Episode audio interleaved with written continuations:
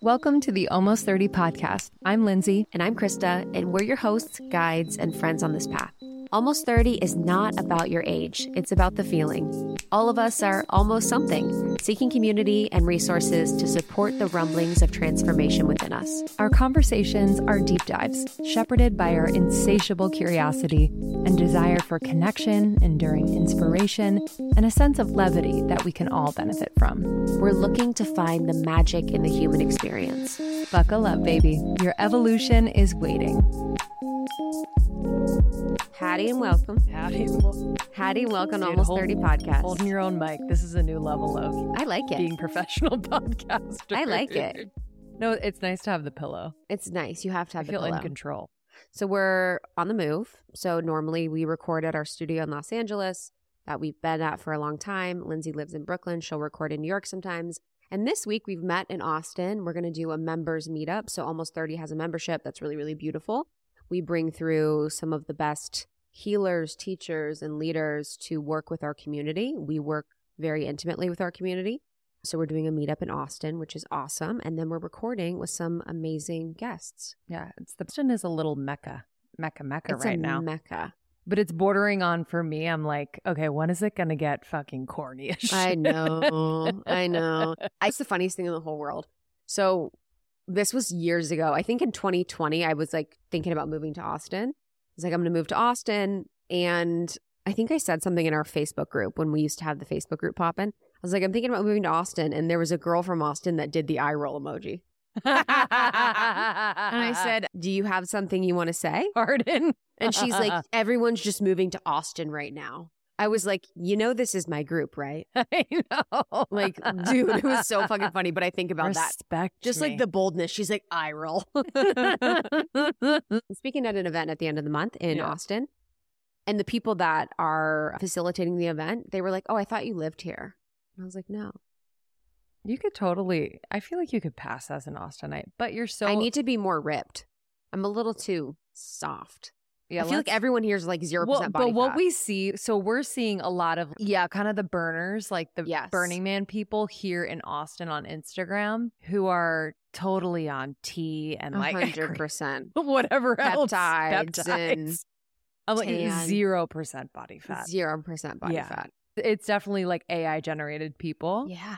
Fun to look at. It's amazing. Yeah, We love and respect every single one of them, it's true. to be completely honest. yeah, it's very true. Today, I'm really excited. We have Sah D'Simone on the pod, which is so much fun. I recently was on his show, Spiritually Sassy, talking about my darkness retreat. Mm. And it was fun because Sah and I got to really break down just like the illusions we had about each other or the ideas we had about each other.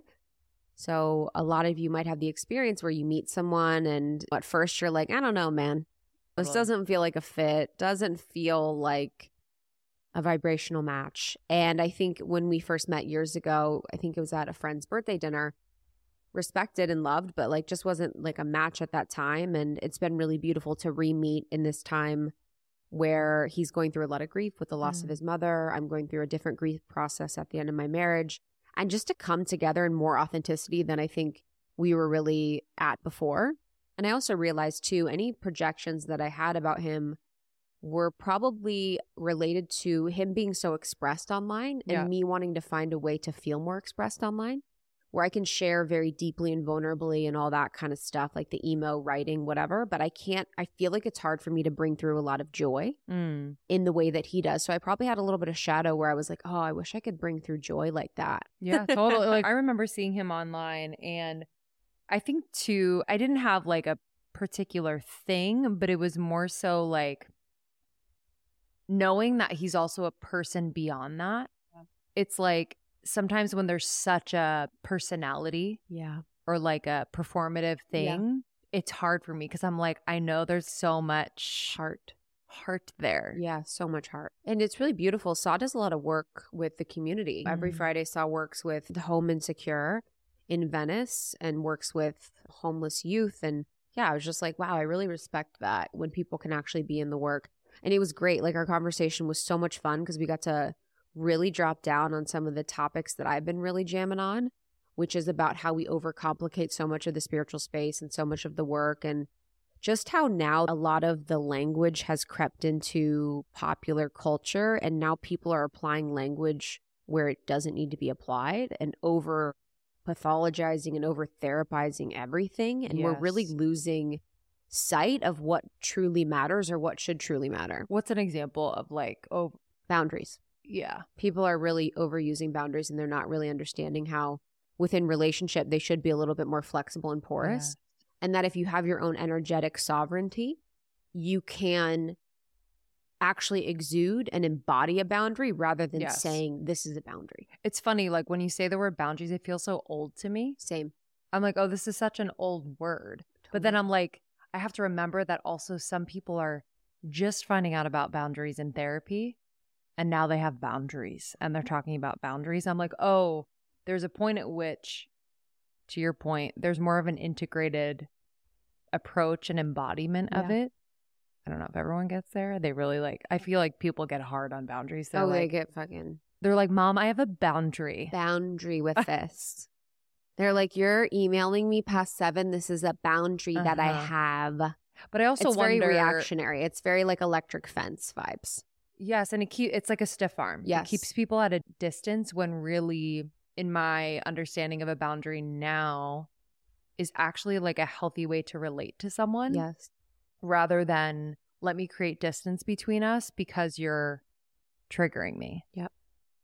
Yep. I think what's happening is people are creating boundaries, but they're actually trying to control other people. When really it should be like, this is how I want you to be with me. This is how I want you to be with me instead of this is how I want you to be. So it's like, uh, you can't do this thing. I have a boundary. So it's actually putting it on the other person to not engage with them in a specific way. But it really should just be like, I'm communicating a need or desire to you about how you can actually be with me to feel more intimate with me. Yeah. And I've realized over time that the most powerful people that I know have amazing, pristine boundaries, but they don't need to say them. Yeah. I can think about my dear friend Debbie. That bitch has the best boundaries of anybody that I know, and it's not spoken. Mm-hmm. It's a self worth so great that you can only respond in a way of matching the respect that she has for herself. Yeah. You know, And there's a presence that I think is required too, where there's the self worth, the self respect, and the presence in the moment. yeah. where you're not reactionary to what's happening. You're actually understanding that it's like not in alignment with the how you feel about yourself. And so you energetically, there's like a hygiene that happens where you're like, oh, yeah, this is actually not where I'm supposed to be, or yeah, I'm not available for that, which I think takes so much practice.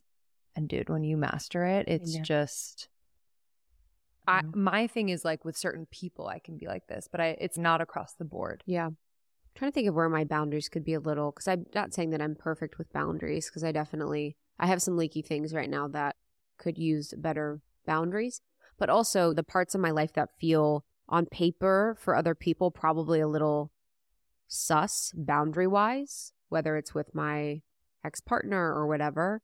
I just have to be in right relationship with whatever I'm doing. Yeah. So if I'm feeling uncomfortable with the way things are, then that needs to be addressed. But if I'm coming to an integrity with myself, oh, this is the way it is, it's okay.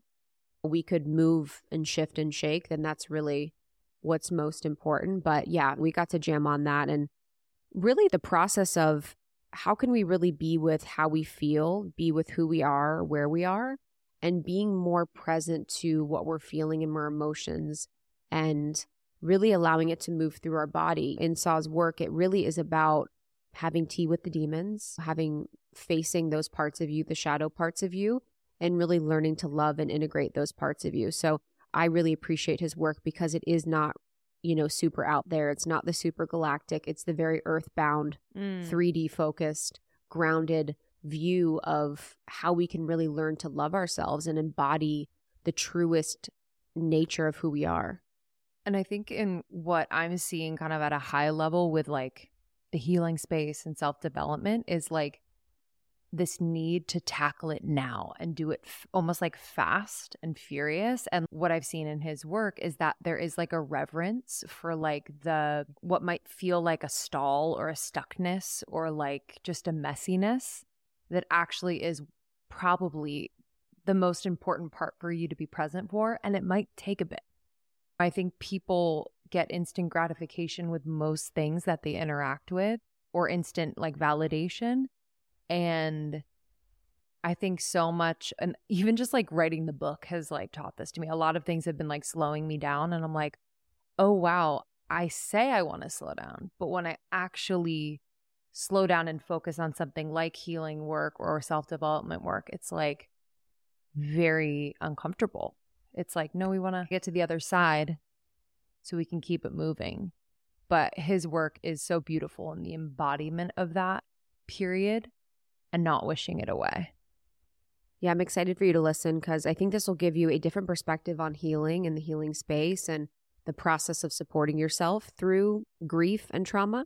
And Sah is really someone that does a lot of trauma informed spirituality. He's an artist, he's an author, he's creator of the somatic activated healing method. He has Spiritually Sassy, the podcast, which I was on that I mentioned. He's doing a retreat in Ibiza in November.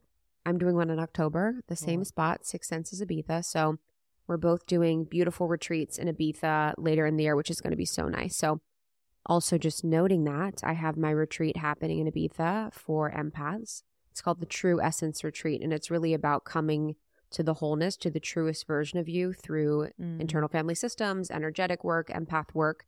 We might do some archetype work with tarot, but it's going to be really, really powerful. So it's Krista.com for mm. that. It's I T S K or I S T A. I've had so many people reach out about the retreat, about just wanting to be in a beautiful retreat type setting like people are seeking and i think people are ready people are ready to travel people are ready to be in community and be in these more focused places where they can actually safely and be supported in doing this type of work so yeah yeah and Ibiza is like such a powerful place. It's such a beautiful, feminine, spiritual place that I've felt better than I've felt most places in the world. It yeah. is one of the most heart centered, kind, ooey gooey, just beautiful places. And so to have that met with the Six Senses vibe, which is beautiful, amazing, healthy food, this like gorgeous aesthetic right yeah. on the water. That's the thing is for this retreat, I wanted it to be up to my standards. Like the way that I travel is so luxurious and mm-hmm. gorgeous. That's how I spend my money. That's how I spend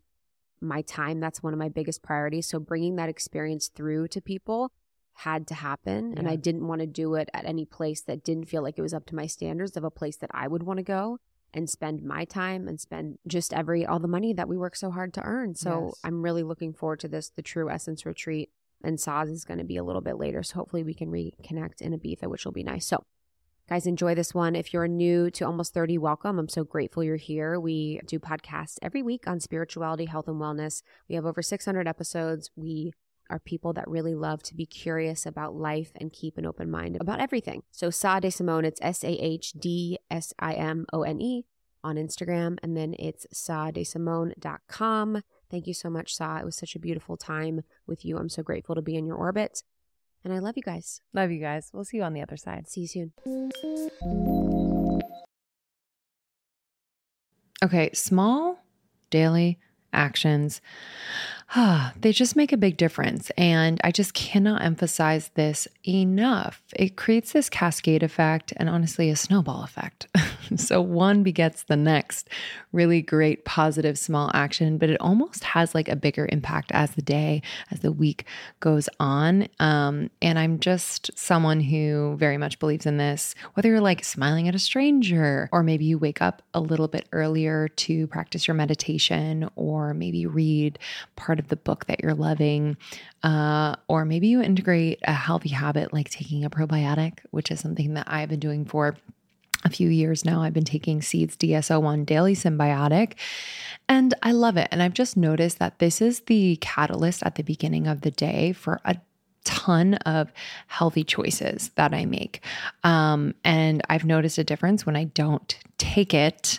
Um, I forgot on vacation a few months ago and I noticed a difference. I was bloated. I wasn't as regular. I started to get a little breakout on my chin. Things were just going haywire. Um, so I'm just so thankful for Seed. If you are someone who wants to support your gut or your skin, digestion, your gut barrier integrity, oh, I recommend Seed Their DS-01 Daily Synbiotic is incredible. What is different about Seeds? So, Seeds' patented capsule and capsule design is so unique. It basically means that the fragile bacteria within the capsule can survive the journey. So, from like shipping to your door to when you put it in your body, all the way through your GI tract, um, all without synthetic or chemical coatings. Um, and this was developed in collaboration with Seed Scientific Board and based on their foundational work in probiotics and the microbiome. They are the best in the space. Um, so I just, I trust them and I've experienced incredible results. So trust your gut with Seeds DS-01 Daily Synbiotic. Go to seed.com slash almost and use the code 25almost to get 25% off your first month. That's 25% off your first month of Seeds DS-01 Daily Synbiotic at seed.com slash almost. The code is 25almost. Okay, this app has been with me through seasons of wanting to prevent pregnancy and also get pregnant. The app is Natural Cycles. It is a leading women's health company that they created the world's first FDA cleared birth control app. So the app's algorithm uses hormone driven changes in body temperature to let users know when they're fertile and not fertile. It is so easy, y'all. Every single morning I wake up, I have the uh, thermometer on my bedside table, and then I take my temperature. I input the temperature into the app, and boom, there you go. Um, it is 93% effective with typical use and 98% effective with perfect use. It's pretty incredible. Um, I know a lot of people are just thinking about their birth control. Uh, a lot of people are going off hormonal birth control. This is an incredible, incredible option for you. I've been using it for a couple years now. Um, and again, it is so easy. So the algorithm uses the body temperature to determine where a user is at in their cycle. The more they measure, the more data it will have. Um, and if you have an Oura ring, by the way, it syncs with your Oura ring and it'll take your temperature automatically. Pretty cool. You can trust natural cycles. For the past 10 years, they have been setting the precedent for non hormonal and non invasive birth control without sacrificing effectiveness. They were the first to introduce a birth control app, the first to receive FDA clearance as a birth control app, and the first birth control app to integrate with that wearable device, the Oura Ring. They're the best. I'm excited for you all. Listen, as our listener, you are going to get a discount plus a free thermometer, baby. Use code almost 30 at naturalcycles.com to get 15% off an annual subscription plus a free thermometer. That's naturalcycles.com. You're going to use the code almost 30 to get 15% off an annual membership and a free thermometer. I wanted to show this person my gorgeous view Mm-hmm. And show her my chicken salad sandwich or some shit that I was eating that was like spectacular and she Mhm. would get it. Like the mundane. exactly. She would be Mhm. someone that I could go for both the Yeah. extraordinary and also the ordinary. She was always there, always available. Yeah. My mom was the fucking bomb. She Mm-hmm. was it. She was true love. And yeah, so losing her, it's it's been like learning how to walk without a leg. Yeah. And I think Anne Lamott, the mystic, the poet, she speaks about that too. So I'm learning about like how to live without mom. And it's, I've already cried today, Yeah. you know, Mhm. and I've already cried today. And I also did something that I never fucking do, What? which is complain about a business or someone. I always just like eat it up. Yeah. I always just do my self work. Like, Yep. what does it say about me? A hundred percent. and then What you can I learn? bypass everything. Yeah, what can I learn yeah. about me through this process? Unfortunately, through that process, I'm actually not truly helping someone else learn Yeah. about their shadow. Mm-hmm. So I go to yoga class this morning, hot yoga, and we're in Shavasana. So we're a minute 57 of the clock, right? Yes. Literally. And I lay there and I was like, oh, I'm getting hit by a wave of the grief. I Mm. start myself feel like I'm going to start sobbing. And it's an interesting thing to be popular on the wellness space, right? Because Mhm. everywhere I go, I always have someone recognizing me. Everything that's wellness related, someone's always like, I love you. Thank you for Mhm. touching me with your work.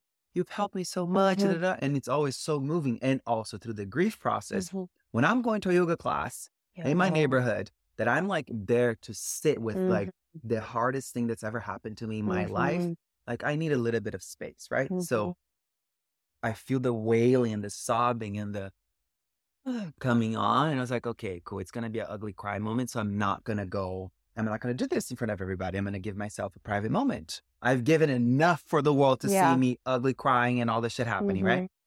So I'm walking off the class and I see the yoga teacher literally march into the door. And I was like, oh, maybe she's coming to open the door for me something.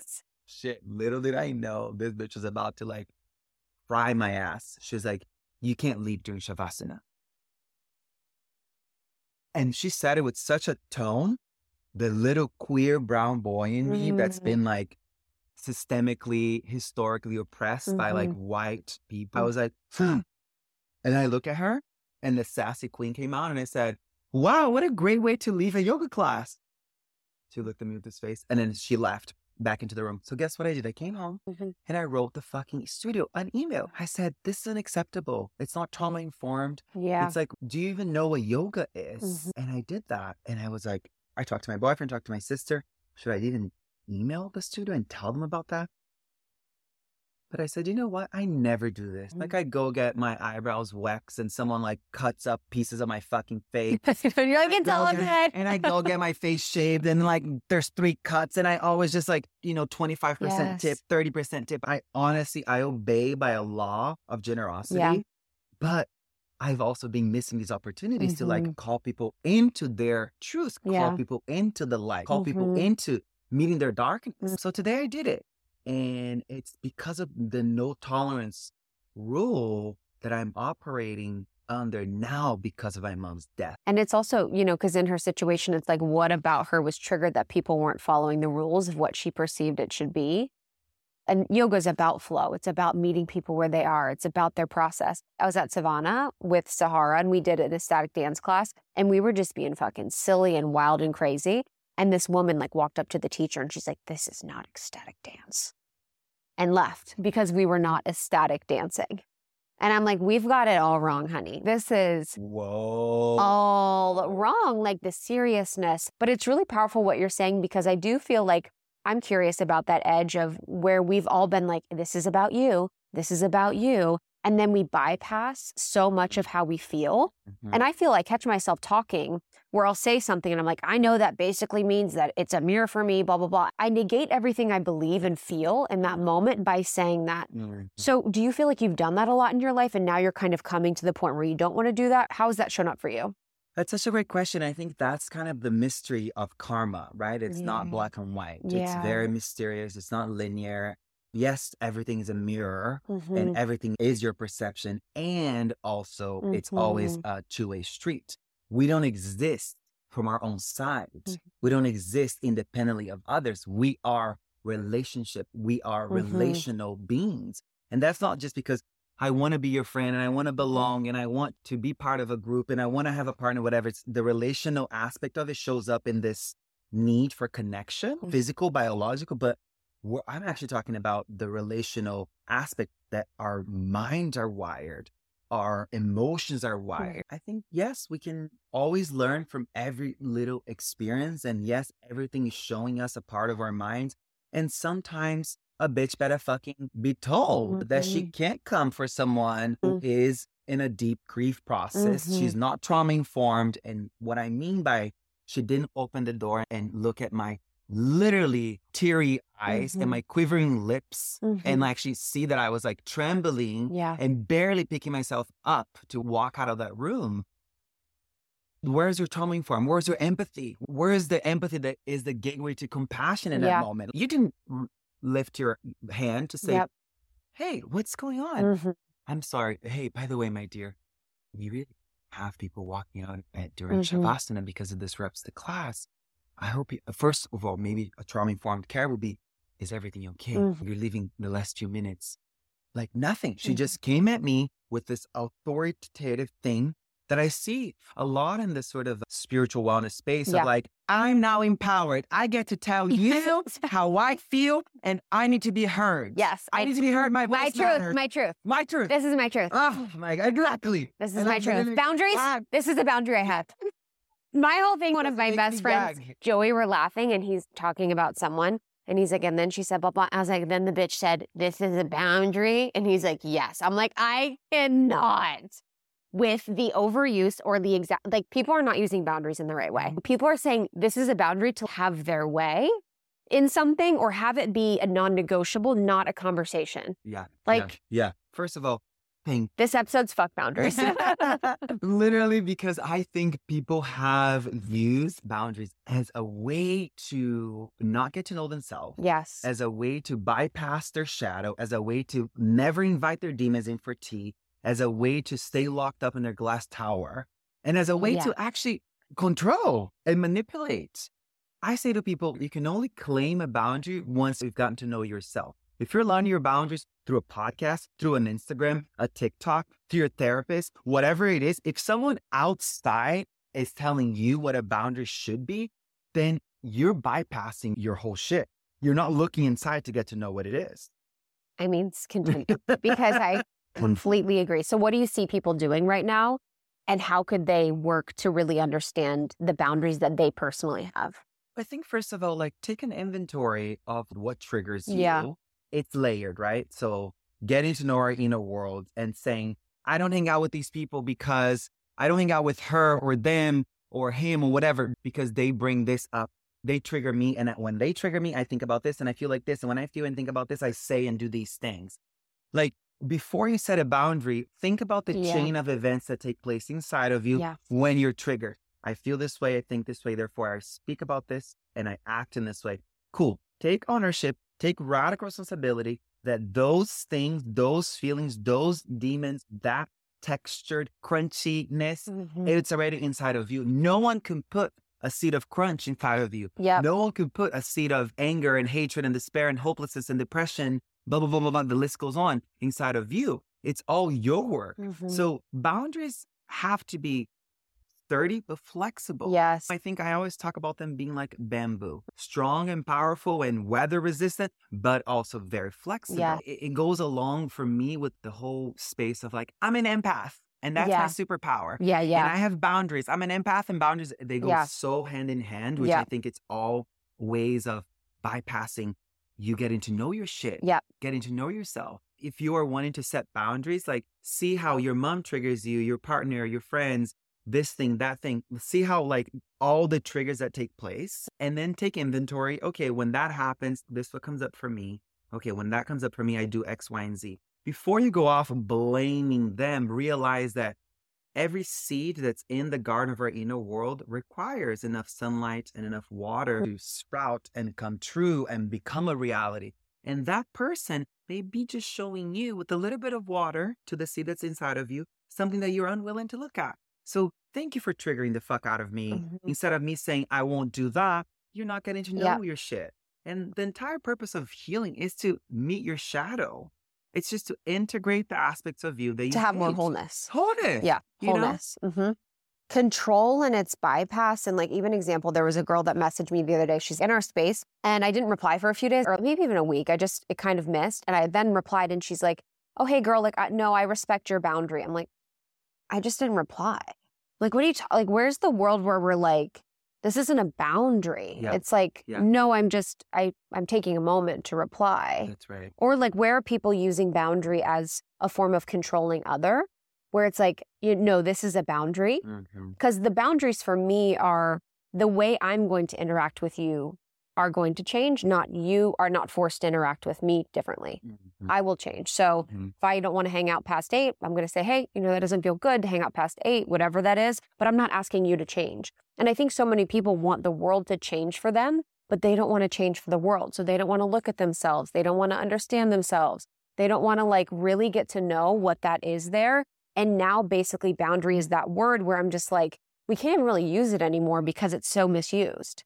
I'm so happy you're saying all this. I want to say this, just a little like side note. Yes. When we have been violated, Yeah. assaulted, deeply hurt, all the capital T trauma experiences that really makes us feel like completely discombobulated, having boundaries to create a safe environment for you to find your center, for you to meet yourself again, for you to come back into your body, Mhm. then yes. If Mhm. your boundaries are helping you to come back into your body, yes. But if your boundaries are keeping yeah. you in this like conceptual efforty thinking your way out of your suffering, then then no, girl, don't do it. It's you're bypassing the true work. Yep. So if it's going to create the environment for safety where healing can happen, do it. And then at some point, you got to test. Okay, cool. I've had these boundaries. That means I'm not seeing this sort of outer boundaries, right? Not you having this kind of diligent self respect to Mhm. stop certain behavior, right? That's a self boundary. But the outer boundaries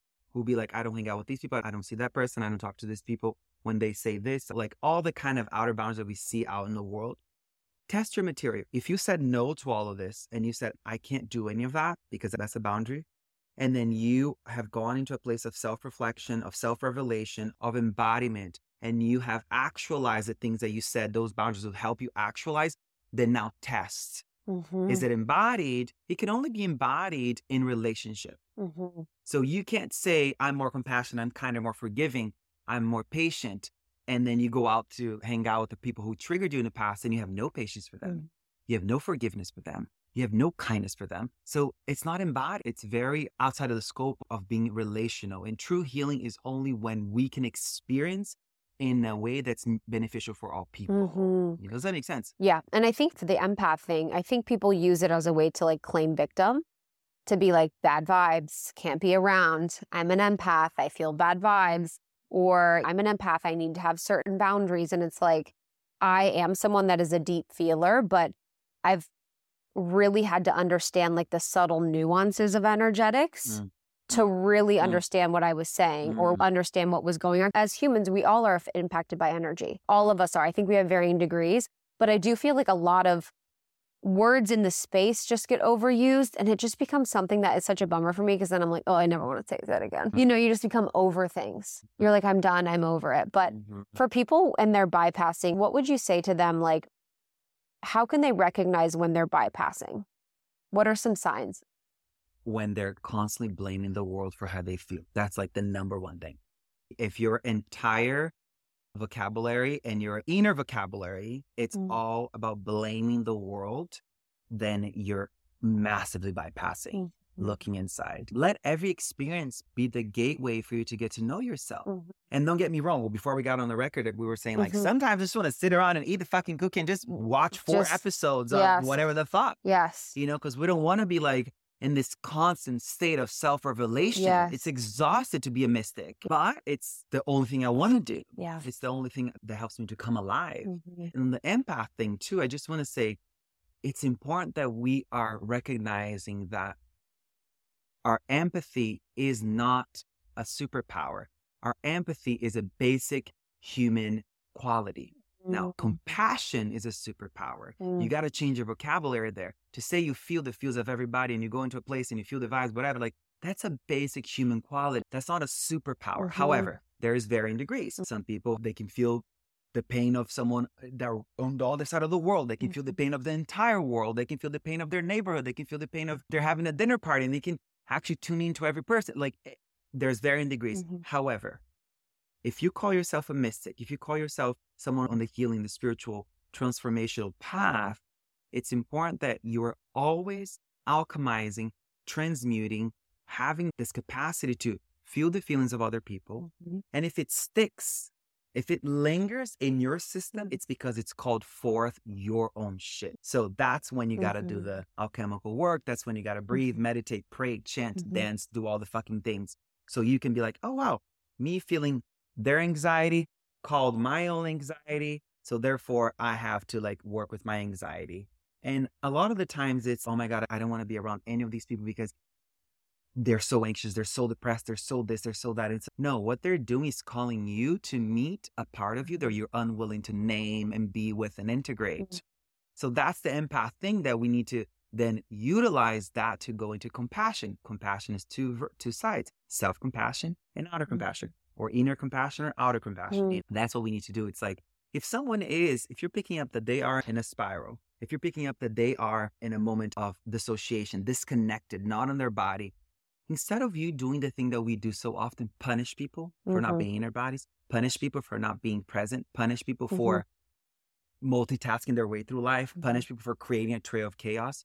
Instead of you doing that, you felt their anxiety and now I feel my own anxiety. Yes, that's right. See if you can, in that same breath, use your tools, go into your spiritual fanny pack, work through your own anxiety, and in that same breath, reach out. Mhm. How can I help? This is where we draw the line between personal development and mysticism, personal development and spirituality. It's personal development is very much about me, mine, I Yeah. boundaries, empath, da, da, da, da, da, get away from me. I, I need to Mhm. go into my own little glass tower to heal. Mhm.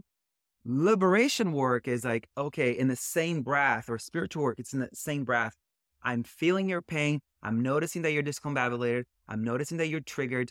And that called forth my own triggers. That called forth my own discombobulation, my own crunchiness. Okay, cool. I've got work to do right now for me for this to come up and out. And as it comes up and out, we allow the self revelation, the mysticism, the, our capacity to transform what is in that moment and still offer a hand. I think mhm. we have to arrive at a place where we're able to care for the other the ways that we would care for ourselves. Mhm. That is the common denominator in every major ancient tradition. Mm. It's compassion is the common denominator. Mhm. If you're not caring for other people as a way to care for yourself, then you're missing the plot. Service is the gateway to God. Go to Mhm. every religion, honey. Mhm, Literally. And I went on a fucking rant there, but I was I Yes, think it was man. necessary. It was a good one. We've been like, we were like grief, and then we're like fucking boundaries, like Yeah. whatever. Compassion's also the choice.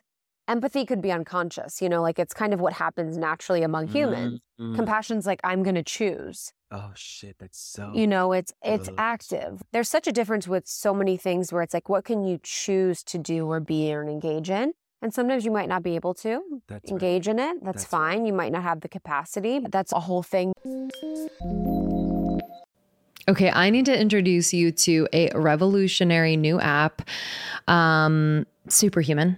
I have been doing these superhuman activations every single morning for the last three weeks. Let me just tell you, I kind of fell off of my game after I had the baby. Most of my time and energy was going to him still is, but I have been able to carve out time in the morning before I get into the swing with him. And I've been doing these activations. I do a lot of the shorter ones because I don't have a ton of time.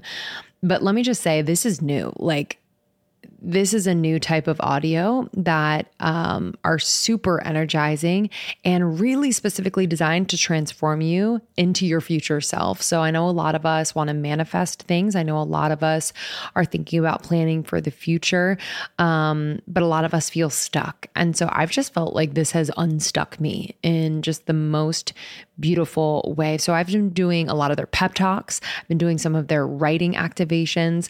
Uh, this morning I did the three morning questions. It was a seven minute, really vibey writing activation that I love. So I had my journal out. Um, yesterday I did a pep talk uh, about tackling procrastination. There's a part of me that procrastinates quite a bit. So I'm just I love this. I love this. There's going to be an activation for you for this moment, for this day.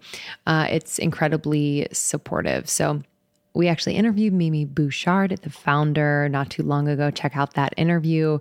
Uh, and we have a sample of one of the activations on our feed. So you can check that out as well. It's way easier to implement into your routine and far more effective than any other audio app out there. I've just noticed that I'm doing it much more consistently. So please don't miss out on this crazy deal. They rarely do discounts. On top of the 14 day free trial, get over 60% off your subscription for a limited time only at activation.com slash almost 30. Literally, there is no risk. If you change your mind and forget to cancel after the trial, you're covered by their money back guarantee. The offer is only available through their website, not on the App Store. So that's activations.com slash almost 30 for 60% off. It expires soon. Oh, y'all, I am wearing my shorts and my skirts and my dresses, and my legs are out, and I'm just so excited about it because I have my Osea Undaria algae body oil, and it is keeping me glowing. it's making my legs and my arms look just so fresh. So alive, to be honest, and so young. Um, I love this product. It is from Osea Malibu. They just know what they're doing over there. They've been doing it for over 28 years. Skincare is their jam. It's clean, vegan, cruelty free, and is clinically proven. Okay. It's infused with seaweed, which is the star of the show here. And I just love the products. They really work.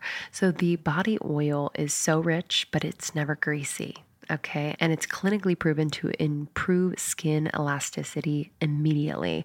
It's visibly firming your skin and makes the skin feel more sculpted and toned, which we love. It's so amazing overnight. You can do this during the day or overnight. I do it overnight, but I love the Undaria algae body butter because I would just wake up so insanely moisturized. It's indulgent and it's really great for crepey skin. I'll put it on my knees and my elbows and anywhere that's like kind of dry. It's clinically proven to hydrate for 72 hours. It just transforms the skin. You're going to be obsessed. And then finally, the anti aging body balm. Yo, I mean, hello silky lotion serum. It just melts into my skin. I feel like it lifts and tightens and tones all over. I'm obsessed. Perfect for summer, baby. So glow from the inside out with clean vegan skin and body care from Osea. Get 10% off your first order site wide with code A30POD at OseaMalibu.com. You'll get free samples with every order. They're so good about that. And free shipping on orders over $60. Head to OSEAMalibu.com and use the code A30 30pod, A30pod for 10% off. I do want to talk a little bit about the grief because I know that's so present for you. Yeah. What is something that you've learned about grief that you didn't expect? I think the main thing is that we're always grieving, right? Because life is a losing game. Mm-hmm. So we're always at a loss, Mm. right? I think grief has opened me up to the paradox that if life is a losing game, if pain is inevitable, if all this fucked up stuff is going to happen, our moms will die. Yeah. Like, wow, that's crazy. My mom is not going to call me back. Mhm. She's not going to surprise me Mhm. in a trip to LA or to wherever I am. She's not going to answer my FaceTime when I really want. She's just not at a retreat that Mm. she's busy. She's not in a vacation that she's going to come back. And it's really hard actually embodying that truth that there is no, the communication in the ways that I have formerly been trained and conditioned to have with her will never happen again. Yeah. So now I have to open myself up to a whole new way of communication. But to go back to the point that I was formulating here, it's like to live with the severity and the profundity of the grief that I have now, but for everyone in the varying degrees of grief, it allows us to be in paradox, which I think it's something that our society doesn't have. I can be Yeah. miserable and also Yeah. I can be grieving and also see beauty. Mm. And that's something I, I shared. My mom is in a coffin, right? And it, the funeral is taking place, and I'm completely disoriented Yeah, that I've had to have my friend carrying me throughout the whole process because I was dizzy. I was literally dizzy, dizzy, and people's voices were echoing. Wow. it- I was like having moments of derealization and depersonalization and dissociation. I was like experiencing these psychological impairments to such a degree while the funeral was taking place. Simultaneously, people were telling me how my mom's love and presence Mhm. brought warmth into their life, Wow. brought care Yeah. and kindness into their life. Mhm. So I'm navigating being completely out of my body, feeling really unwell in my body, having all these really dark thoughts like, oh my God, I think I'm going to stay like this for the rest of my life. Yeah. I'm losing my mind. Oh my goodness. Yeah. Why I'm still, I can still touch grace. I Mhm. can still touch, Mm. I can still experience love. Mhm. And then I'm looking at my mom in the coffin and all these massive flower arrangements that everyone bought. Still see beauty. I could still see the sunlight coming in through the window and still kissing her face. Although she's dead and ice cold in that coffin, Mhm. but it was still, there was still beauty in it. There's still an undeniable beauty that was happening. Am I always aware that beauty's always around? No. Mhm. Sometimes the grief overpowers the Yeah. my life, and then I'm fully lost in the despair and I go into the edge of suicidal ideation. Yeah. And then I catch myself. I always know if I'm not in my body, if I can't see beauty. That's a really good barometer for people who are listening to.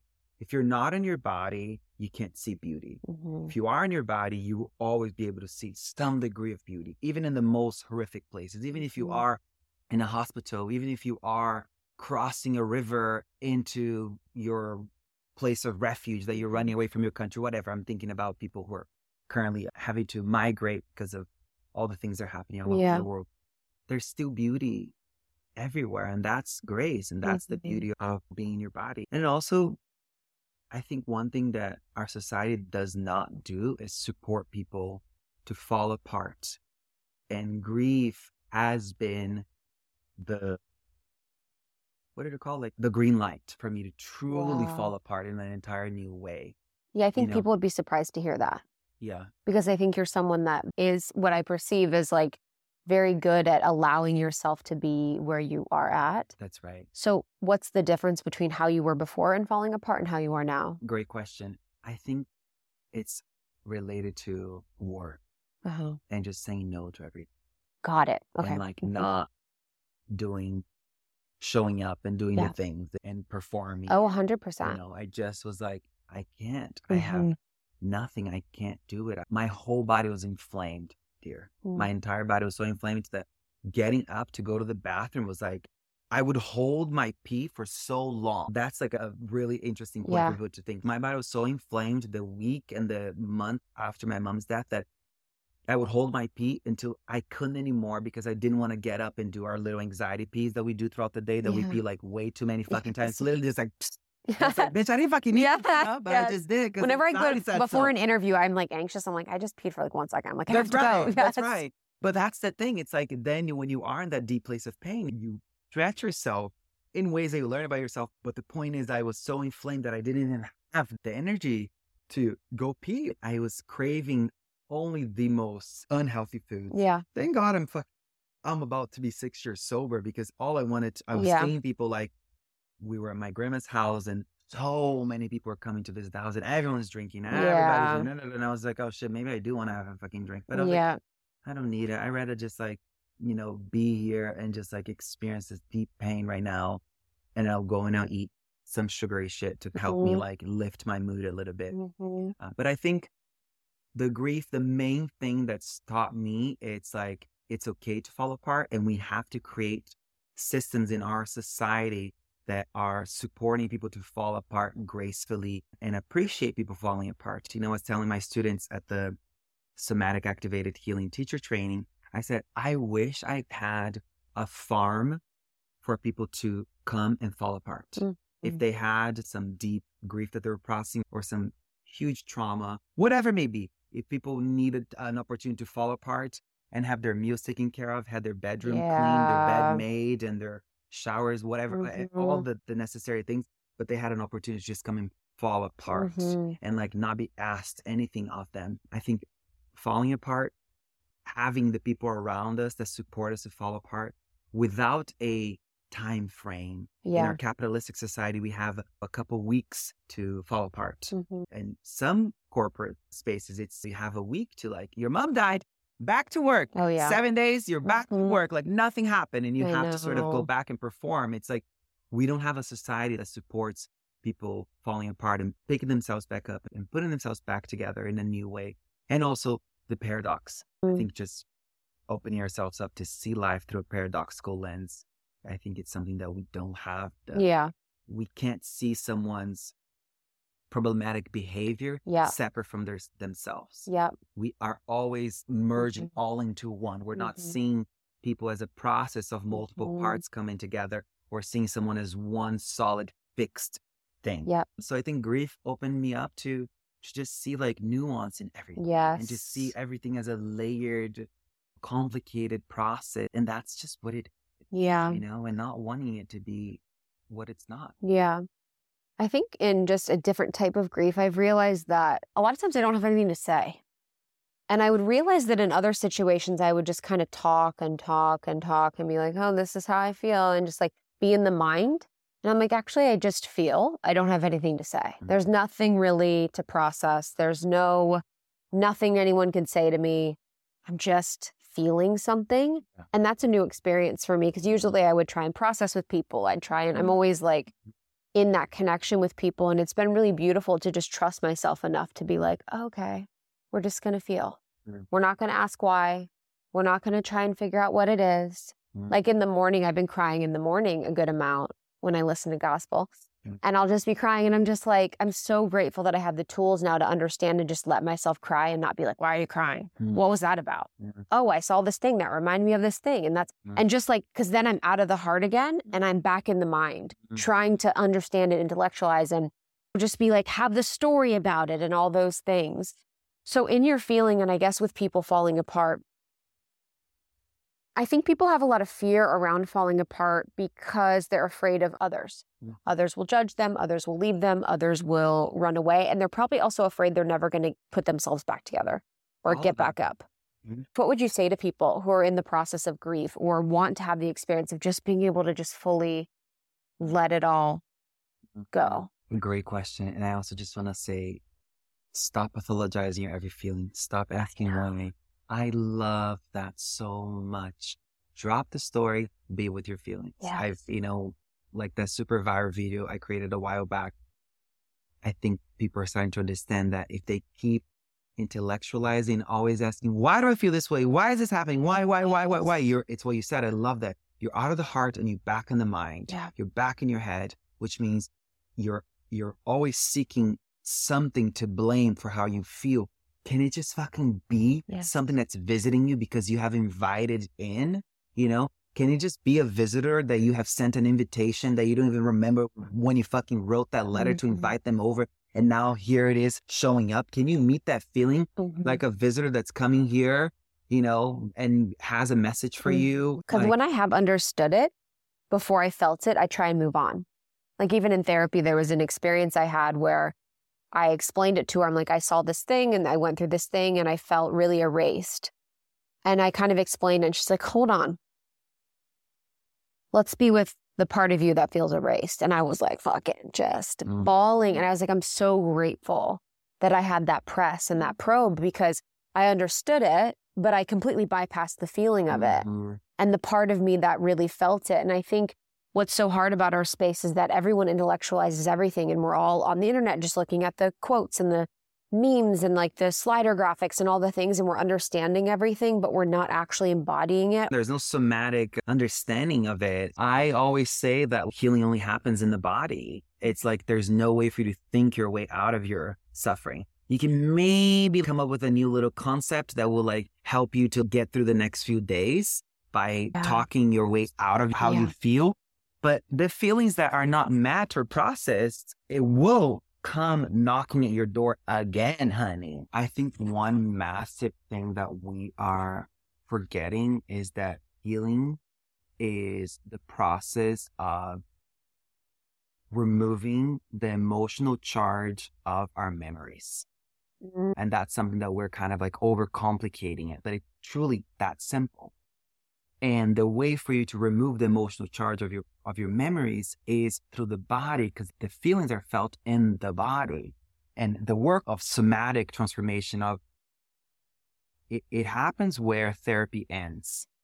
Where, for instance, in therapy, we're talking about what's going on and we're talking, we're getting feedback and we're getting a different perspective and coaching and all this stuff. There's a lot of talking, talking. But what happens a lot of times, people are walking out of therapy or walking out of a coaching session that doesn't have somatic or a body based practice involved.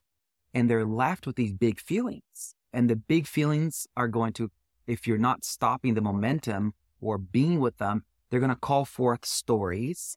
And then those stories are going to call forth words, and those words are going to call forth actions. And you're just literally recreating the same suffering patterns that your mother has done, your father, your grandparents. da, da, da, The only way for you to truly like transform is for you to meet every feeling when it arises. That's what healing is about. People want it to be more complicated. Mhm. People want it to be more esoteric and more. What can I buy? Yeah, Mhm. exactly. But it's really not. It's just like meet every feeling in the body as it arises. And before the feelings claim a story or before the feelings get tangled with the story, be with them, breathe with them, let them come up and out. And it's in that process you're going to have revelations. And it's through those revelations that your memories no longer have emotional charge. You want to know if something has healed? Walk through Whole Foods at Tuesday at 2 p.m. Mhm. and that memory that would flood your mind around that kind of a time in that afternoon period. And then that memory comes up and passes by your mind stream, just like any other thought. That's when you know that you have healed. And a lot of the work that we're doing in the somatic activated healing method is inviting people to drop all the stories and be with the feelings in their bodies and what that looks like. Literally, wherever in your body you feel the feeling, go there. And a lot of people are like, oh, I don't know where it is in my body. Then slowly you're going to find your way back into your body where you can come to that place in your body where you feel the feelings. And then a simple practice you can do is, okay, I feel it here. What's the color? What's the texture? Oof. Does it have a shape? Does it have a smell? Try to give it as much language as you Mhm. can. And through that process, you're coming back into your body. Even by working through the process I'm guiding you through, you're already coming into your body. And then what's going to happen is by bringing your awareness to the place in your body, awareness itself has a quality of warmth. What happens when things are with warmth? Changes, right? Fire Mhm. changes things. Warmth in a pile of Alchemical. compost. Mhm. Yeah. Warmth is a- an alchemical quality. Mhm. Uh, when you put warmth Right on a- your belly. Exactly. For me, it's usually like left or chest. You know, Oh. sometimes it's that back of my neck. hmm Bring your awareness there. Awareness is the quality of warmth. Everything changes in the face of warmth. And then by being with it, you're going to notice that it will change. I'm not saying that it will come up and out and will change for the better. No, but something will happen. Yeah. You know? And that's something that will happen is in that process of you meeting any feeling that comes to your body when it comes right in that moment, the charge that you have with the traumatic memories will start to dissolve. It's not that you have to say, I want to heal this thing that happened to me at that age. Yeah, you can work on that sort of specific direction, but it doesn't have to work that way. Mm. If you're meeting the anger and the despair and the hopelessness and the guilt and the shame and the blame in your body as it arises, regardless if the feeling came up and it has nothing to do with what's happening in the outer world, I think a lot of people think that it's necessary that you're healing that one memory, that one Yes, trauma, that one pain point. Because that's the story. yeah, Yeah. but it's not how it is. Oh my God, I You know. know, you don't it's actually do it. wild. Yeah. And then what actually I've had that happen where I have the idea of the one memory, the one thing, and then I have the actual true memory and I'm like, no, no, no, that's silly. This Mhm. is intense enough. Yeah. And this has been qualified by others as traumatic. Ooh. Yes. Ooh. So I'll be like, oh yeah, that's this would be capital T Mhm. based on this. So you Yeah. should focus on this. But then That's my right. something will come up where actually it was just you in the car and they said this thing and you're like, what? That's- no, no. That's right. That's so huge. I Yeah. love that. It's like it has been categorized by others as Yep. as capital T. Yep. So focus on that, right? Yep. But the thing about it is it's like we don't have to go to specific stories to heal the specific feelings. You're being visited Yeah. by shame and guilt and hopelessness and despair and all the things that you don't like about yourself. You're being met with them regularly. Mhm. They're coming to visit you when your barista doesn't make your cappuccino hot enough. It's coming up for you right there. When you're driving and your partner wants the windows down, but you want the AC, it's showing up there. So there's no need to call forth the capital T memory to work with the capital T qualified feelings. No, it's just meet what's coming up as it's coming up and then notice how it starts to change. All of a sudden, something beautiful will happen. You're going to look at yourself in the mirror Mm. and you're going to have that moment of self reflection where uh, that memory that we have deemed as like the mm-hmm. worst, that pain point in our lives as the worst. It will visit you and it won't have an emotional charge. Yeah. Your body won't go rigid, inflamed. Your mind won't go into that really dark, sticky place. It's just going to come up and pass by. And that is what the path is about. And then, of course, there's all these wild things that come up from there. But I think we are in a world that people are just trying to feel good. And instead of realizing that liberation isn't about feeling good or peak experiences or orgasm experience or ecstatic experiences or beauty or I want to hear nice things, taste nice things, see nice things. It's like there's this insatiable desire to always be going from one thing to the next to make me feel a certain way. Mhm. That's not liberation. Mhm. That's not what I It's teach. like It's not what you teach. Yeah. You know what I mean? It's like not- addiction. Yeah. And that's, I think, a lot about because we're so addicted to dopamine from our phones and from our food and from all of these things, it's now translating to our life where we're looking for the dopamine and everything. Even like you'll look at modern dating, it's like Mhm. people are just looking for these things from other people. And it's like next, next, next. All of it's like that Yeah. hungry ghost That's right. that we all have, which is so, so wild. I am juggling quite a bit lately. I have a new baby, um, six months in, and uh, we are finishing our book and running a business and a marriage and a house. And um, it's just a lot, but everything is all good and just my dream, but it's a lot. But I have found that if my health routine is on point, then everything runs smoothly. And one huge piece of that routine is my supplementation. And Cymbiotika has just always been a constant in my routine. Uh, if you haven't heard of Cymbiotika, they're a health and wellness company that does everything with intention. I mean that from the bottom of my heart. Like I know them. Shervin has been on the podcast many times. I just have seen how passionate, how incredibly intelligent, how dedicated he is to creating products um, that are clean, plant based, uh, without toxic or harmful chemicals, which we need more of that in the world. Um, so let me just run you through what I'm taking. Um, I take the vitamin D3 K2, it's the liposomal form. I just squirt 12 little pumps in my mouth every single morning. I also take their B12. Um, I'm also obsessed with the liposomal vitamin C. I have these little packets, whether it's winter or whatever season. It's obviously great for immunity, but it also um, is amazing because it has biotin, one of nature's most beautifying ingredients. Uh, so I've seen an improvement in my skin, hair, and nail growth as well.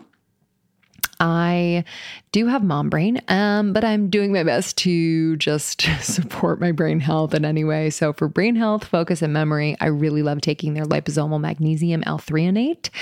Um, it's an innovative form of magnesium that is able to cross the blood brain barrier. It supports brain health, mood, immune system function, and overall well being. It's incredible and tastes amazing. It's like this yummy vanilla cream flavor. That's the thing with uh, Cymbiotika products, they taste unbelievable. So it really makes taking all of these supplements so easy, so yummy, and I actually look forward to it. So if you want to give Cymbiotika a try, there is no better time. Right now is the time. Cymbiotika.com, C Y M B I O T I K A. Use our code almost 30, 20% off site wide. So major. And then when you bundle and subscribe, which I highly recommend because you never want to run out of anything, uh, you're going to get an extra discount. So just do it up. Cymbiotika.com and use the code almost 30 for 20% off site wide. I love what you said earlier about the therapy thing because I thought about that a lot. Being in therapy, and mine does somatic work, but it still is that feeling of Western culture where it's like mind, mind, mind. And we're so out of the body in the West. And I feel like people are just sitting in front of their computers, they're sitting in the car, they're not moving, they're not in their bodies, they're not feeling what it's like. Mm. Do you find that people are scared to be in their bodies, or what do you think the resistance is? Oh my God, a hundred percent. People are scared of being in their bodies. Yes, they're terrified of being Yes. in their bodies because if you are in your body, what's going to happen? You're Mm, going to have to feel, yeah, and people don't want to feel. yeah, People are afraid of feeling, and we also need to think about all the things that we're under the influence of Mhm. that have created a life of splitting. yeah, a life of running away from the body, a life of multitasking, a life of overdoing, a life of running late, you know? yes, Like all the things that I still do some of them as a ways to keep myself addicted to suffering. yes, the adrenaline. That's right. Dude, I have a friend. She's like that. And I'm like, I swear to you're not even, you were early. I think she is late because she's addicted to that adrenaline in that story where it keeps her in that like heightened mode. And we're all addicted to these chemicals. Mm. Something that you've done too is that I also do is I'm sober. And I'm not sober. I didn't have a problem. I don't know what qualifies a problem. But being sober has been really powerful because it has helped me be more in the body. Really, when I was drinking, it was like I'm hanging out here. It's a hovering life. It's honey. hovering. You don't even, no one is home. You see me and no one is home. That's right. It's like, and I Oh would my see my God, friends. Too. And you're like, ah, you we're all out to lunch. Yeah. And it would almost be time travel because you drink, you don't know what happened, the night's over, in the morning, you're talking about it. Yeah. How has sobriety helped your healing process? Oh my God, massively. Are you in AA? No, I didn't. Do, Okay, I just- didn't do any program. okay. I was invited into that by one of my teachers. It was one week in May in 2017, and I had to like speak at this huge conference at this big corporate place at this thing at that thing. It was just like all these massive Mhm. things in all in one week. And at that point, I was like drinking a glass of wine every few days. I was smoking a joint every night. I was maybe doing a little MDMA on the Mhm. weekend, maybe a little, Speaking my you know, like a little mushrooms here and Yes. there. I was like conscious about it. Uh-huh. I had already been to very young, yeah, but. I was in New York. Okay. Uh, and I had already been to India like six times. So I was like very conscious in that approach. And then I was talking to one of my mentors and she said, look, if you teach any of these people from a place of, even if it's a slight, just a little bit of a fog in your words, and they take your advice and they practice what you told them to do. And because you're fogged, their approach to their practice is fogged and they're creating more fog in the world. You don't want that karma girl. Wow. oh, Shit. Okay. And it was just like, I heard those words and I never went back. yeah. I never went back. And- Yeah. But look, I have had a problem. I smoked Mhm. crack when I was 14. Wow. I have done pretty much everything under the sun. But in 2012, when I left the fashion industry and I had my first big level awakening through a massive rock bottom, and I started to cut back, cut back, cut back, cut back. But the thing that was always a culprit for me, that was always like sneak up, it was like, have a beer, smoke a joy, it's fine. I find here's way easier. Being in New York, not being on substances was hard. How? How? How? Exactly. I remember being there, being like, I love it. And I'm like, I love this place. Exactly. Like, Cracked out. yeah, exactly. Yeah. When Uh, was the rock bottom? It was on November 22nd, 2012. How do you remember the day? I was bought out of the company that I had started with two friends. So it was a Wow. massive. Behind your back? Mm-hmm. Wow. It was a massive heartbreak. It was something that I overheard through the fucking window. Like it doesn't make sense how I heard the thing. So it was like, oh shit. And the heartbreak of that was so massive. And it just kept compounding because I really wanted to stay in fashion. I really wanted to keep working in fashion. I thought I had it all figured out. honey. I was hundred percent. 24. Yo, I was on Forbes. I was, fe- it was like young creative director. I was like doing this, all these celebrities, all this. Little, Uh-huh. I was like doing all kinds of crazy epic shit. So I thought I had it sorted. Wow. And then when that happened, I still was like, okay, cool. I can leave this magazine. I can find another job in the fashion industry. And I kept reaching out, reaching out, reaching out to people. And no, no, no, no, no, no.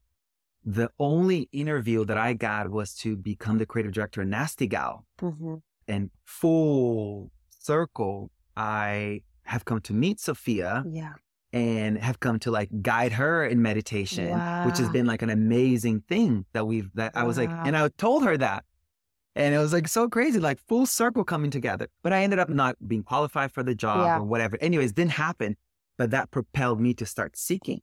And the first Mhm. question I remember putting on Google was like, what does it mean to be happy? What is happiness? Wow. How do I heal depression? How do I heal addiction? You know, I just started like looking at the things and being like, why do I, why can I not sleep at night? Like, Mm. why is my mind always active with really negative things? I start to question things. And that's what kind of like opened me up to, Mhm. to then go to India and start the process of really getting to know myself. And with that shift in identity, you lost friends. Mhm. What was that like? Awful. Yeah. awful. It was so awful that I I left New York and Mm-hmm. I moved to Florida. Mm. And it was Florida's a place that I said I'm never going back there. you know, Fuck that shit. 100%. You know, I'm never going back. And I, of course, Are you from Florida? No, I mean I Are you from Brazil? Brazil. but did you live there? I lived in Florida. Okay. Uh, we moved from Brazil to Florida. Got it. Okay. So Florida is like my um, American home or something. Exactly. Yeah. but no, fuck that. But yes, that's where we went.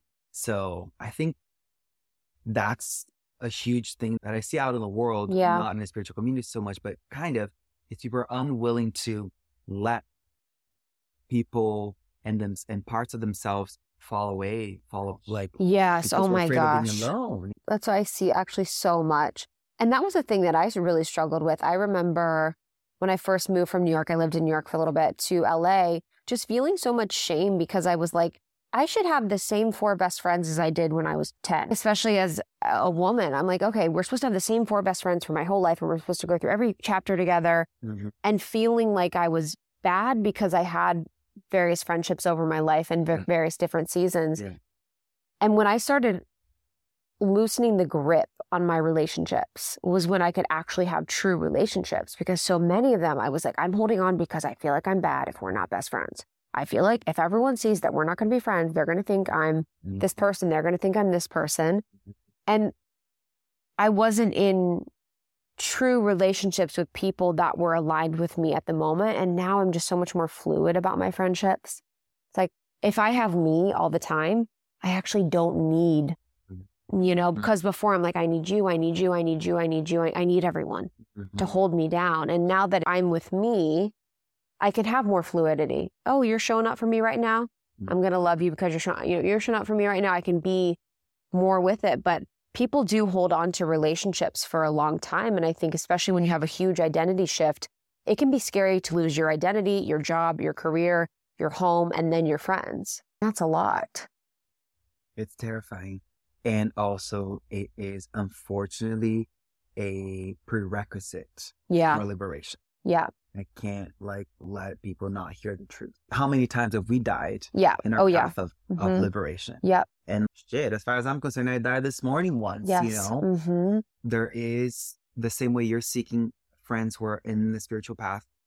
They're out there. Be where you want to be found. You know, Yeah. stop going to happy hour hoping to be happy. Yeah. Stop going to happy hour hoping to meet friends. Yeah. Don't go to this. Don't do the same things hoping for a different outcome. Yeah.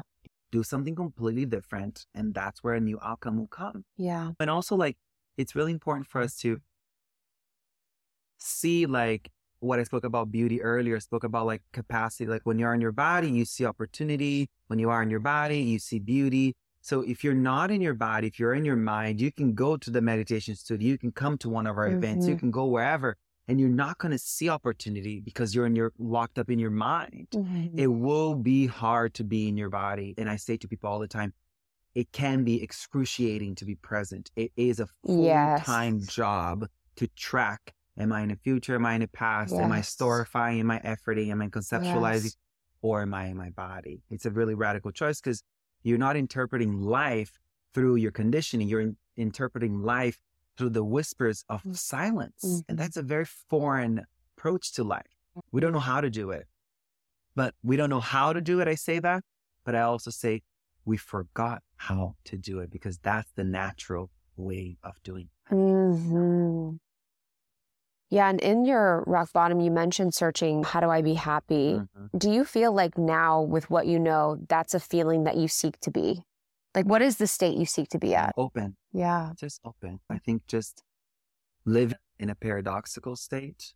Like I can be with this and that, not this Mhm. or that. Yeah. That's what I'm hoping to. That's what I practice.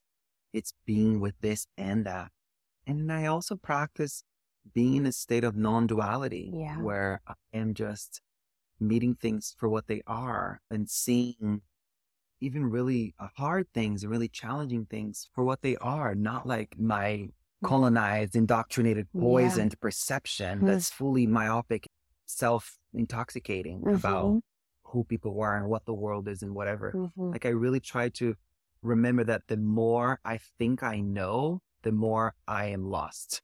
And that's a really hard truth because our entire process, and now especially in the spiritual wellness space, people are going from this book to this podcast Oh, to yeah. this Instagram post to this thing. They're, they're such accumulators of information and they could speak the Yes. mystical Yes. mumbo jumbo, but there's no lived experience. Right. And and one thing that I seek now is to like coming to a place where my presence alone invites people to be Mm. invites people to fall apart. My presence alone invites people to feel safe. And I feel like it's crazy because something happens. I, I'm sure you can Mhm. relate. There's a big sign on our face. Tell me all your deep, darkest secrets. Yes. I can handle anything. Yes. Nothing is unforgivable to me. Yes. I can handle anything. Yes. I won't ever judge you. And that's what this presence Mhm. emanate. That's the Mhm. quality that I want. It's more of that. It's just want to be open. Mhm. When I want to create a trail uh, of warmth and inspiration for people, I want to be able to. This is very aspirational. And this is very like goal oriented. And that's, you can have a texture of capitalism in this statement, but being at my mom's funeral and hearing over 200 people say to me, my brother, my sister, your mom really was embodied. If I could have that in my deathbed, How, how is that capitalistic? because unless this happens, unless I have this specific goal, unless this specific outcome Got happens, it. Okay. eh, it's so capitalism says unless this specific thing happens, Yeah. It's not good enough.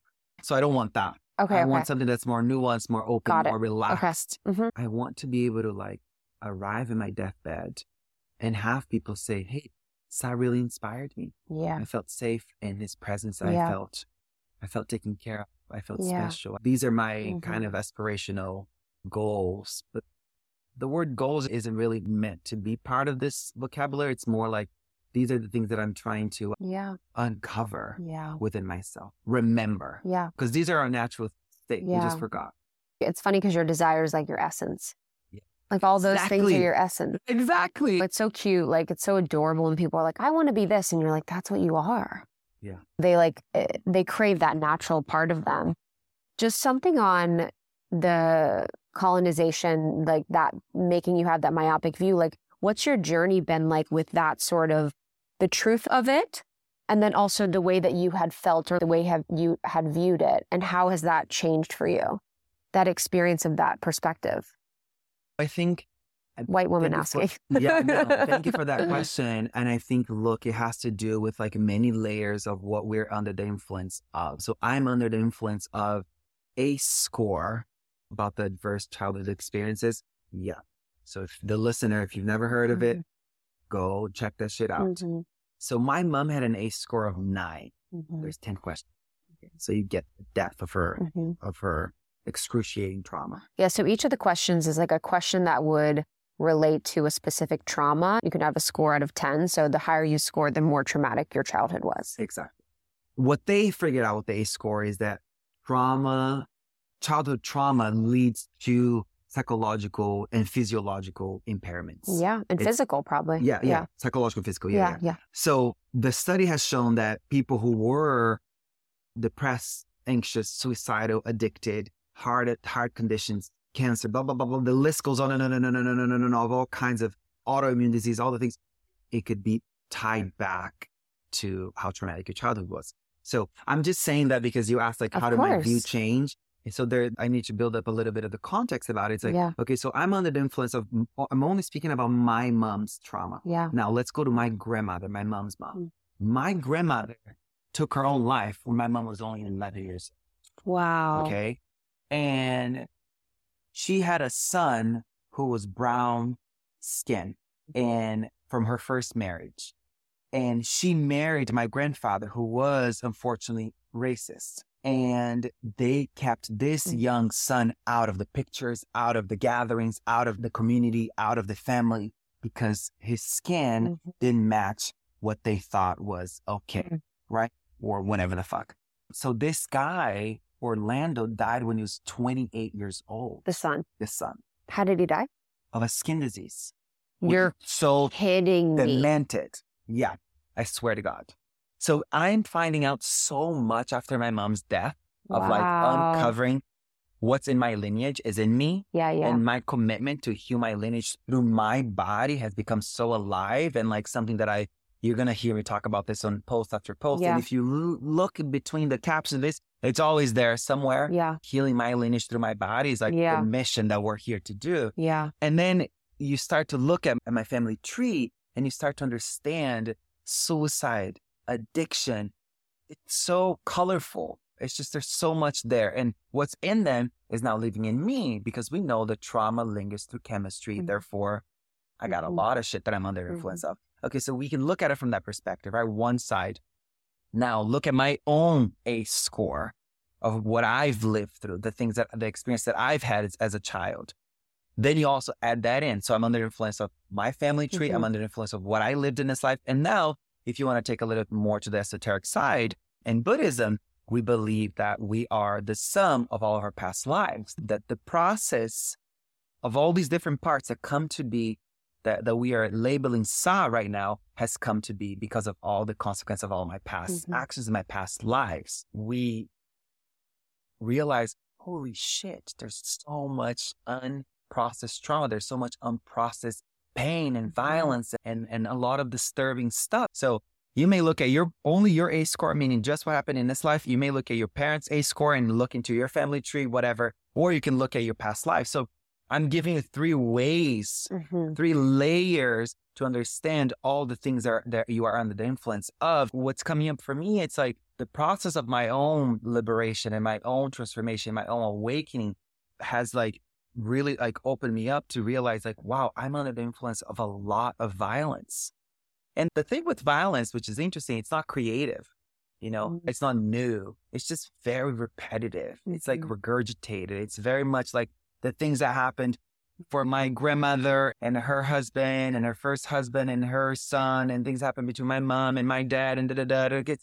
I am living out the same exact bullshit, but I get to call it quits. I get to be the curse breaker. I get to be the one to say enough.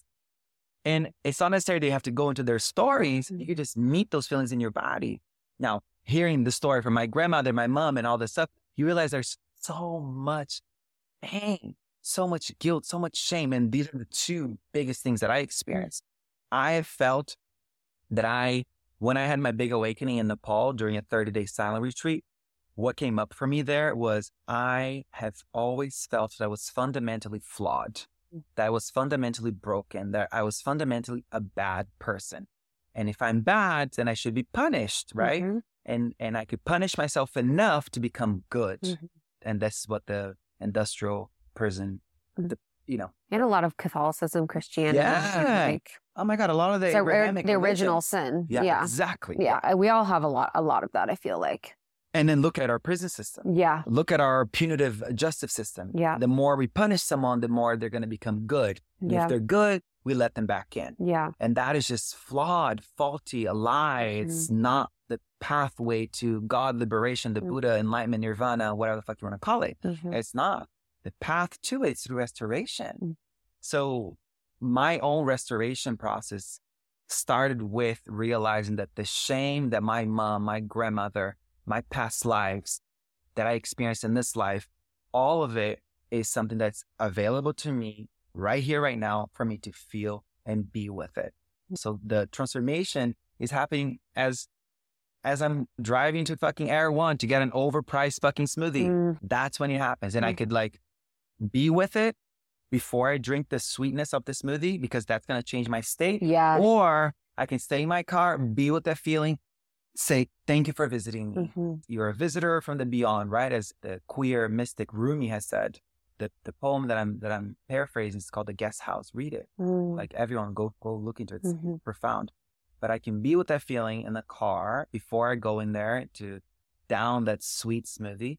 And I can be with the feeling. And one affirmation that I always say to people is like, I face you or recognize you and I allow you to pass through me and over me. Mhm. I allow you to pass through me and over me Mhm. and bringing the warmth of your awareness to that feeling and then bringing in the mind style of approaching with words, right? So the affirmation, like half, I was going to five times out of 10, you're going to get a transformation, Mhm. a little glimpse of something changing inside of you. Mhm. And then have the smoothie to celebrate that you did the fucking Mhm. work, Mhm. not the other way around, honey. Yeah. You want to smoke a cigarette? Be with the feeling first. Yes. Then you smoke the fucking cigarette, Yes. bitch, you know? But don't do it before. And I'll do that with food where I'm like, okay, I'm feeling something. And, but it's the consciousness that's able to break and give you the moments between where you're like, okay, feel the thing. And when I was in the darkness, which we'll talk about on your show, was like that having food there, it wasn't fasted or anything, was like so important in the grieving because it was the grieving, the feeling, the emotion. And then it's like the nourishment of the body, like the comfort, like the warm soup, like Yeah. Yeah. The actual physical act Yeah. of like nourishing and loving my body after I'd done all of that work is so important. Yes, absolutely. And then here's just a simple little thing for people to think about too.